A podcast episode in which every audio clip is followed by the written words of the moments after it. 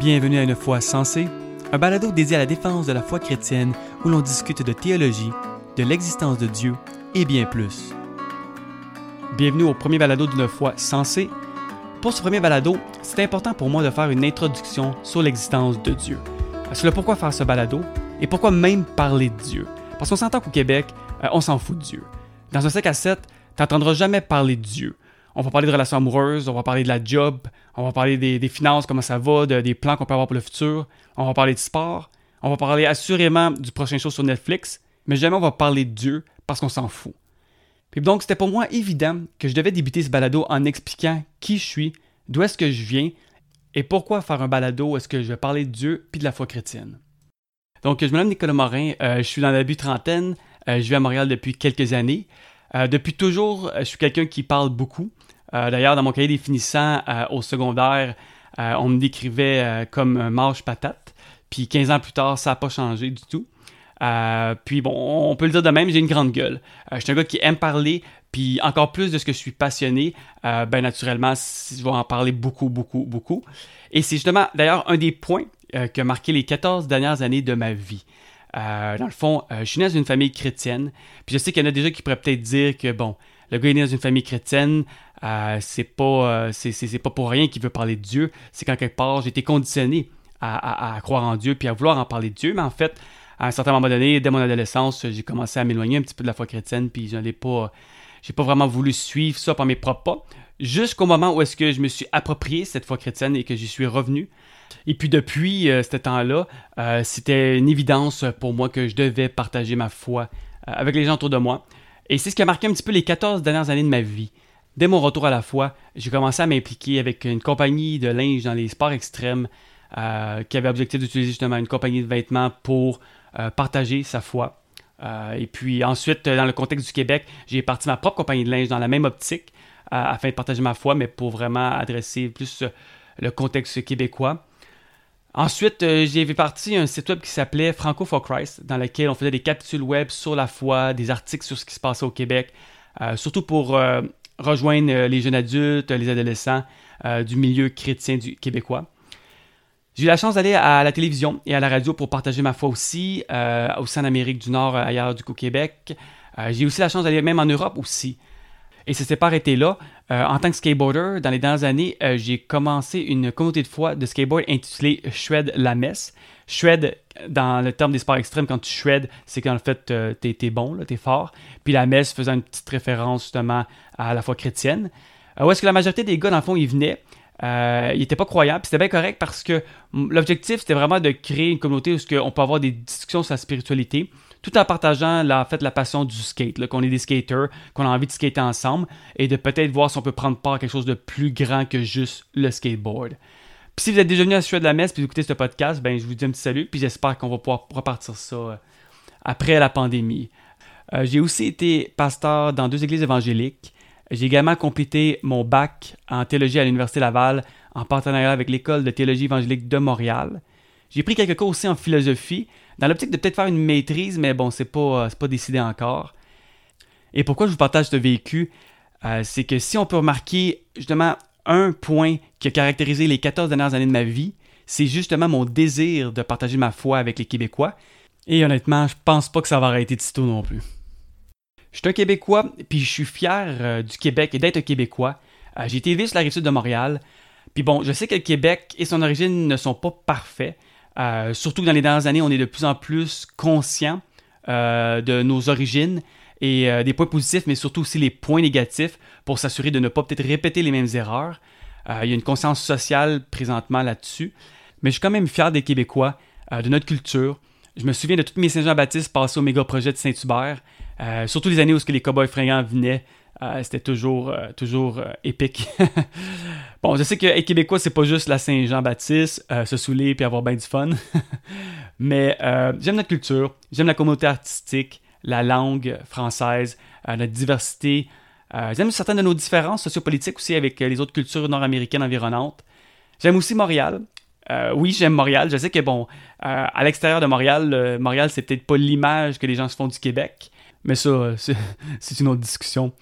Euh, on a un bagage culturel riche au Québec, euh, du positif et du négatif. Et c'est ce qui fait qui on est aujourd'hui. Euh, par contre, tu sais bien que s'il y a bien un aspect qu'on n'a pas envie d'acquérir à bras ouverts, c'est notre tradition religieuse.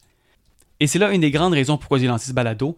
C'est parce que oui, euh, malgré notre tradition religieuse, malgré le mal que l'Église a pu faire au Québec, je crois quand même en Dieu. Et j'ai ce désir constant aussi de partager les pourquoi et les parce que qui motivent ma foi en Dieu, afin euh, que peut-être vous la partagez d'une manière qui vous n'a jamais été exprimée. Et ça, peu importe que vous soyez chrétien, agnostique ou athée. Bon, là, soyons honnêtes, là, au Québec, quand tu dis que tu crois en Dieu, c'est comme si tu venais d'admettre à tes chums que t'es mentalement attardé. Je peux pas compter combien de fois j'ai vu des regards de pitié et d'incompréhension lancés aux chrétiens, ou même peut-être les religions en général. Souvent, c'est qu'on est des faibles d'esprit, puis qu'en fait, euh, croire en Dieu, ben, c'est notre bouée de sauvetage euh, face à la mort, euh, face à une possible crise existentielle advenant à l'abandon de nos croyances.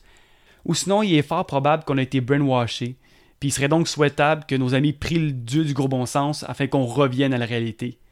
Et il faudrait surtout pas oublier non plus le manque de connaissances qui est souvent attribué aux croyants parce que, voyons, tu sais, si tu étais moindrement plus éduqué, tu le saurais que Dieu n'existe pas. Je vais toujours me rappeler ce qu'un de mes collègues m'a dit euh, il y a plusieurs années. Ça faisait environ trois ans qu'on travaillait ensemble. Puis, je euh, j'avais pas encore dit que j'étais chrétien parce que même si j'aime beaucoup parler de Dieu, non plus, je suis pas toujours là en train de le mettre dans la face des gens. Et lors d'une pause du dîner, euh, on mangeait ensemble, puis il a commenté les nouvelles du jour qui avaient entre autres rapport avec la religion, puis il a lancé tout bonnement de même qu'il fallait vraiment être stupide pour croire en Dieu. Et là, naturellement, ben, la porte était grande ouverte pour que euh, je parle de Dieu, puis en plus que j'aime parler de Dieu, c'était comme j'avais pas le choix. Fait que je lui ai répondu que ben moi je suis croyant. Et sa réponse, je te pensais bien plus rationnel que ça. Parce qu'après tout, euh, écoute, ça fait longtemps qu'on a délai le problème de Dieu au Québec. On le sait que Dieu n'existe pas. Mais plus on a discuté ensemble, plus il a réalisé qu'en fait, lui-même n'avait jamais réfléchi à l'existence de Dieu, mais que c'était plus notre bagage culturel par rapport à l'Église catholique qui a amené à avoir ces préjugés-là envers la foi en Dieu. Il avait une vision du monde qui définissait qui il était, mais il n'avait jamais remis en question celle-ci. Et ça d'ailleurs, ça peut être le cas de n'importe qui, et même de jeunes chrétiens qui parfois vont grandir dans une famille croyante, euh, vont avoir jamais aucun doute sur leur foi chrétienne, ça va plus être celle de leurs parents que la leur, jusqu'au jour où euh, ils frappent un mur, puis c'est une méchante remise en question qui se passe sur leur foi. Donc, on a tous une vision du monde, puis ce qui est certain, c'est qu'au Québec, on a une vision du monde séculière, avec un bagage extrêmement négatif envers la religion, et avec raison aussi. D'ailleurs, été le même son de cloche quelques années plus tard. Euh, un de mes médecins qui me suit pour une condition médicale que j'ai, euh, quand je l'avais dit à l'époque que j'étais un pasteur dans une église, puis qu'en même temps, je travaillais dans le milieu du skate, elle m'a regardé avec un petit sourire, puis elle me dit euh, hmm, Je suis pas certain que ces deux-là vont ensemble. Parce qu'on s'entend que, bon, d'un côté, ben, les skateboarders, on a une certaine réputation. Euh, les gens ont des préjugés envers nous. Souvent, c'est qu'on est des bombes, euh, on est un petit peu des rebelles, on se conforme pas. Puis c'est en partie vrai. Et de l'autre côté, au Québec, ben, on a une tonne de préjugés envers la foi en Dieu. Fait que pour elle, ça faisait pas de sens que je sois un skateboarder, puis que je sois religieux et même pasteur dans une église. Euh, non, ça faisait juste pas de sens. Et s'il y a un point, je pense, qui est important avant de commencer toute discussion sur Dieu, c'est de mettre toutes les idées préconçues qu'on peut avoir sur la religion euh, de côté afin de parcourir ce sujet, euh, peu importe d'où ce que vous venez. Dans ce balado, on va parler de philosophie, on va parler de christianisme, d'éthique, de théologie, qui est en soi l'étude de Dieu, puis pour le chrétien plus précisément, c'est l'étude de la Bible. On va aussi parler de la société, de politique et bien plus. On va regarder pourquoi je crois que la foi chrétienne est plus que simplement rationnelle, mais peut-être la vérité à laquelle nous aspirons tous. Je vais également explorer les écrits de la Bible et également faire aussi des études euh, sur les contextes de certains textes, euh, toujours avec le désir d'avoir une présentation sensée de la foi chrétienne.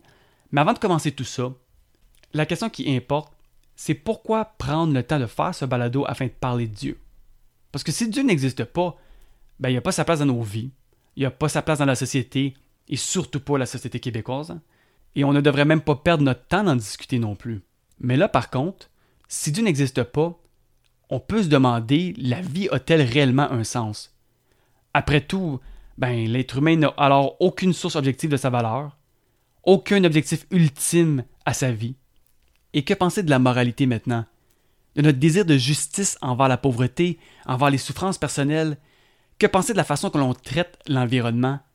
Ou de notre désir d'équité que l'on voit à, travers des manifestations comme le Black Lives Matter. Et plus précisément au Québec, Que penser de notre hargne envers la religion euh, par rapport à tout ce que l'Église catholique a fait comme abus? Est-ce que tout ça a réellement du sens? Je le sais, je vais faire une grosse affirmation, mais non, pas vraiment. Après tout, un jour, tout cela n'existera plus. Peu importe que ce soit par une catastrophe naturelle, une guerre nucléaire, ou le fait que, comme la communauté scientifique le démontre, euh, cet univers qui est en constante perte d'énergie n'existera plus un de ces jours, ben rendu là, personne ne se rappellera plus de quoi que ce soit, et il n'y aura eu aucune différence entre la vie d'Hitler ou la vie de Mère Teresa.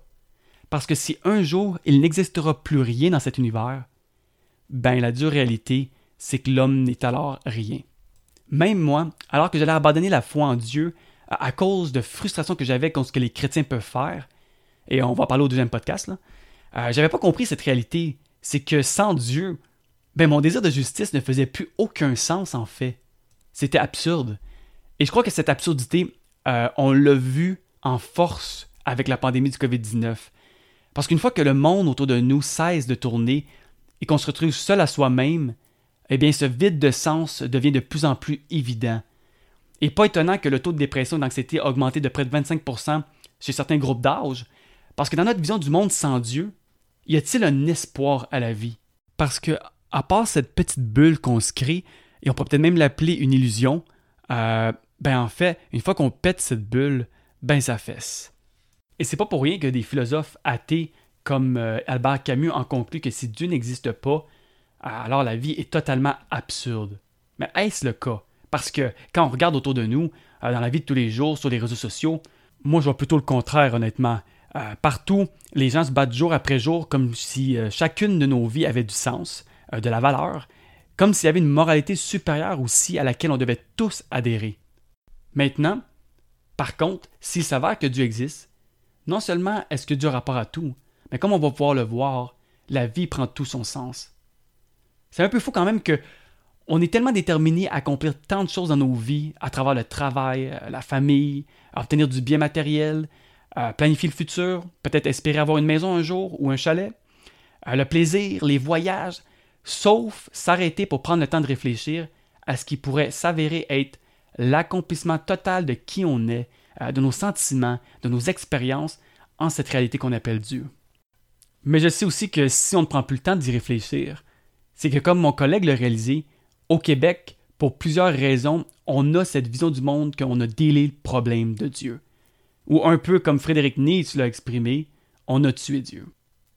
Si vous êtes agnostique ou athée, euh, le pire qui pourrait arriver euh, dans cette euh, quête de la vérité, si on peut l'appeler de même, c'est de réaliser que la foi en Dieu, c'est toujours ridicule, puis rien va changer dans votre vie, puis ça va en être ainsi jusqu'à votre mort, comme c'est déjà le cas. Donc pas grand-chose qui change là-dedans.